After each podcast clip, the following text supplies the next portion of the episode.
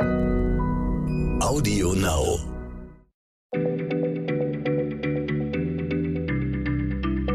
Schneller Schlau, der kurze Wissenspodcast von PM. Herzlich willkommen zu einer neuen Folge. Ich bin Martin Scholfens und ich spreche heute mit Jochen Metzger, unserem Psychologie-Experten bei PM. Wobei ich heute über was ganz Materielles mit dir sprechen möchte, nämlich über Geld. Jochen, stimmt es eigentlich, dass nette Menschen weniger Geld verdienen als weniger nette Menschen? Hi Martin. Ja, schön, dass wir da endlich mal drüber reden können, weil wir zwei, wir sind ja selber überdurchschnittlich nette und freundliche Menschen, oder? Was meinst du? Also ich finde dich ja persönlich sehr nett, aber das ist ja jetzt ein sehr subjektiver Eindruck von mir. Wie kann man denn überhaupt feststellen, ob jemand nett ist? Also was ist nett sein eigentlich in der Psychologie? Ja, okay, stimmt. Damit, damit sollte man anfangen. Also in der Persönlichkeitspsychologie, da guckt man sich ja an, inwiefern Menschen sich voneinander unterscheiden. Also was unterscheidet dich von mir, von unseren Kollegen, Nachbarn und so weiter. Und das macht man mit den sogenannten Big Five. Das sind also fünf Persönlichkeitseigenschaften. Äh, und eine von diesen fünf nennt sich Agreeableness im Englischen und auf Deutsch sagt man Verträglichkeit. Und das ist das, was wir im Alltag mit nett sein äh, übersetzen. Okay, also es gibt eine Eigenschaftsdimension, die Verträglichkeit bedeutet. Aber wie misst man, ob jemand verträglich ist oder nicht? Also wenn ich eine Körpergröße messen will, dann halte ich einen Zollstock dran. Aber wie kann ich eine Persönlichkeitseigenschaft äh, derart vermessen? Mache ich da Experimente oder wie läuft das ab? Mhm.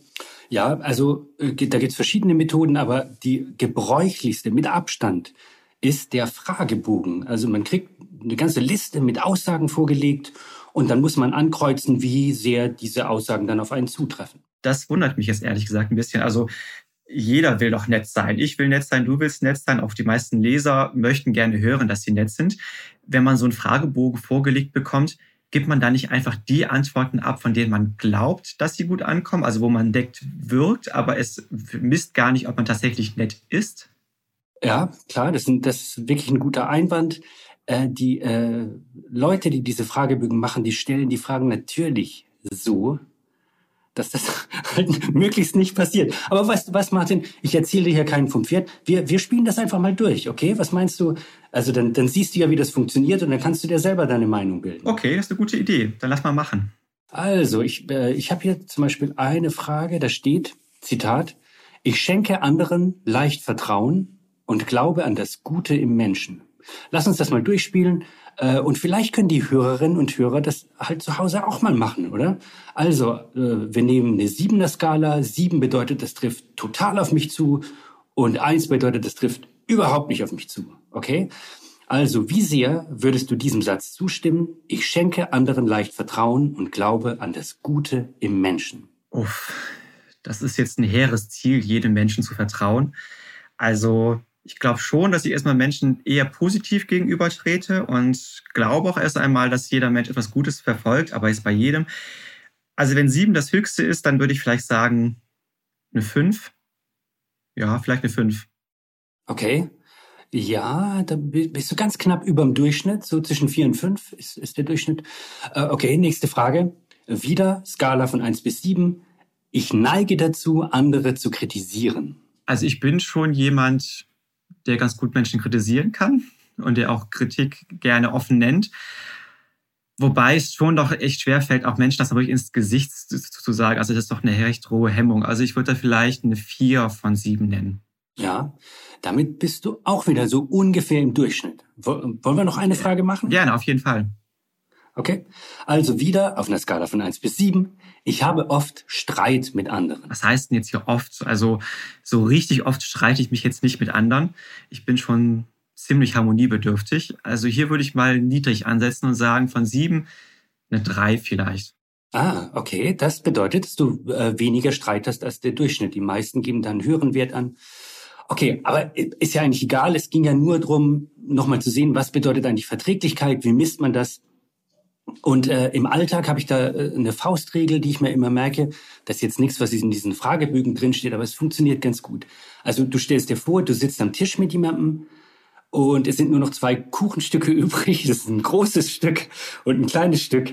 Und die sehr verträglichen Leute, ja, die bestehen darauf, dass der andere das große Stück bekommt, weil die sich sonst schlecht fühlen. Das Beispiel kenne ich total, auf jeden Fall. Also bei mir müssen auf jeden Fall immer die anderen Menschen das größere Stück nehmen, sonst habe ich den ganzen Tag ein schlechtes Gewissen. Also ich glaube, demnach wäre ich tatsächlich ein eher verträglicher Mensch. Aber ehrlich gesagt möchte ich an dieser Stelle mal den Fragenkatalog beenden, weil zum einen dauert das wahrscheinlich zu lange und zum anderen soll ja auch jetzt nicht jeder Zuhörer alle meine dunklen Seiten kennen. Lass uns mal lieber zur Ausgangsfrage zurückkommen. Wie ist das jetzt mit dem Geld? Verdienen nette oder eben verträgliche Menschen weniger Geld? Ja, das, das sollte man fast erwarten, oder? Wenn man immer darauf hofft, dass der andere das große Kuchenstück kriegt, dann heißt es ja auch, dass man den anderen gerne den Vortritt lässt, ganz allgemein. Also bei Gehaltserhöhungen, wie als nächstes befördert wird, also den sehr verträglichen Menschen fällt es auch eher schwer, zu den Vorgesetzten zu gehen und dann mehr Gehalt zu verlangen. Also stimmt der Mythos, sie verdienen weniger Geld. Tun sie, und zwar eine ganze Menge weniger. Dazu gibt's äh, mehrere Studien und meine Lieblingsstudie, also die haben Folgendes gemacht. Die haben sich gesagt, okay, ich nehme hier zwei Angestellte, bei denen ist alles gleich. Das Geschlecht ist gleich, Alter, Elternhaus, Intelligenz, wie fleißig die sind, was die studiert haben und so weiter und so weiter. Aber ein Unterschied gibt's. Der eine ist nur durchschnittlich nett oder verträglich und der andere ist sehr verträglich. Und der, der sehr verträglich ist, wie du gerade gesagt hast, der verdient weniger Geld. Ganz genau. Und zwar, jetzt musst du dich festhalten, im Verlaufe des Lebens eine Viertelmillion Dollar weniger. Also 250.000 Flocken. Das ist eine ganze Menge, finde ich. So, nochmal, warum ist das so? Weil die sehr netten nicht so hart um ihr Geld feilschen, um ihr Gehalt feilschen, aber nicht nur. Es gibt noch einen anderen Faktor. Diese Leute arbeiten auch tendenziell in Jobs, wo es halt nicht ums Geld geht, sondern eher darum, äh, dass es anderen Leuten besser geht. Das sind die helfenden Berufe, die Sozialberufe. Ja, da findet man die sehr netten, sehr verträglichen Leute gehäuft. Das ist der zweite Faktor. Und auch noch interessant, es gibt auch einen relativ großen Unterschied beim Faktor Verträglichkeit zwischen Männern und Frauen. Frauen sind nämlich im Durchschnitt verträglicher als Männer. Und das ist halt ein Faktor, nicht der einzige, aber ein Faktor, der einen Teil des Gender Pay Gap erklärt, also die Frage, warum Frauen im Durchschnitt schlechter bezahlt werden als Männer. Das ist eine himmelsschreiende Ungerechtigkeit. Also zum einen, dass man, wenn man genauso viel arbeitet, weniger verdient, aber auch, dass die sozialen Berufe so wenig geachtet und auch finanziell weniger geachtet werden. Das ist wirklich eigentlich nicht zu ertragen in unserer Gesellschaft. Was wäre denn möglich, um etwas dagegen zu tun? Ja, was kann man dagegen tun? Also wir, wir reden ja über Psychologie, also aus der Perspektive des Einzelnen, nicht über Politik. Und als Einzelner könnte man jetzt versuchen, seine Persönlichkeit zu ändern und ein bisschen egoistischer zu werden, ein bisschen weniger nett zu werden. Äh, das hat man auch ausprobiert, aber das ist schwierig und in der Regel funktioniert es auch nicht besonders gut. Viel einfacher ist es zu sagen, okay, ich bin wie ich bin, das ist meine Persönlichkeit, aber ich übe jetzt in einer ganz bestimmten Situation bewusst anders aufzutreten. Und das kriegen die meisten Leute relativ gut hin. Gib mir mal ein Beispiel. Sagen wir mal, ich habe einen Termin oder wir haben ein Gehaltsgespräch. Was kann ich da vorher machen, um mich besser auf diese Situation vorzubereiten oder dann auch im Gespräch mehr, mehr Geld herauszuschlagen? Ja, äh, das, das kommt im Detail immer ein bisschen auf den einzelnen Fall an, aber generell kann man also Folgendes sagen. Es hilft, mit einem konkreten Ziel in so eine Verhandlung reinzugehen. Ja, was ist dein Minimalziel? Also, was ist die Summe, bei der du sagst, ich kann und darf nicht mit weniger aus diesem Gespräch rausgehen? Ich nenne das die unbeugsame Absicht. Du gehst mit einer unbeugsamen Absicht rein. Das hilft. Dann noch was anderes, wenn man einen festen Partner hat, wenn man vielleicht sogar Kinder hat, ja, dann ist es bei den sehr verträglichen ein super Kniff, ein super Trick, sich zu sagen, ich verhandle das nicht für mich, sondern das mache ich für meine Kinder, das mache ich für meinen Partner. Äh, dann verhandeln die verträglichen Leute sofort viel, viel besser und es fällt ihnen auch leichter, Forderungen zu stellen. So, noch ein Tipp. Man muss so ein Gespräch un äh, wirklich unbedingt vorher üben. Mit Freunden, vielleicht auch mit einem Coach. Unbedingt, ja.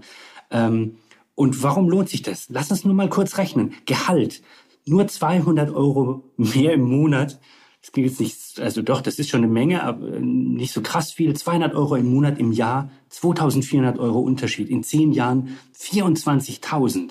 Viel Geld, ja. Und ich finde, es lohnt sich schon da, sich ein bisschen Zeit zu nehmen, vorher ein bisschen zu üben. Und äh, ich habe da auch ein bisschen Erfahrung mit gesammelt. Ich habe das schon ein paar Mal gemacht als Sparringspartner für Bekannte, für Freunde. Und es hat fast immer geklappt und manchmal hat es sogar sensationell gut geklappt. Jetzt bin ich begeistert. Ich merke mir diese ganzen Sachen und beim nächsten Verhandlungsgespräch mit meinem Chef hm, versuche ich dann all diese Tipps von dir umzusetzen. Ich hoffe nur, dass er jetzt gerade nicht unseren Podcast zuhört, weil sonst weiß er ja schon alle meine Tricks schon im Vorhinein. Vielen Dank, Jochen, für die Tipps. Und ich hoffe mal, dass es bei einigen Zuhörerinnen und Zuhörern vielleicht sogar ganz effektiv im Leben etwas verändert und sie im nächsten Verhandlungsgespräch selber etwas mehr Geld herausholen können. Ich danke dir und bis zum nächsten Mal. Danke dir auch, Martin. Schneller Schlau, der kurze Wissenspodcast von PM.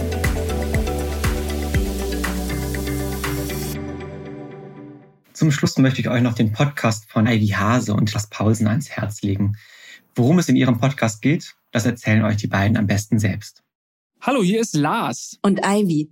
Aha. Und wir haben zusammen einen Podcast, oder was? Ganz genau. Neon ja unnützes Wissen machen wir. Und wir freuen uns natürlich, wenn ihr, nachdem ihr diesen wundervollen Podcast gehört habt, auch mal bei uns vorbeischaut. Überall, wo es Podcasts gibt. Jeden Montag eine neue Folge.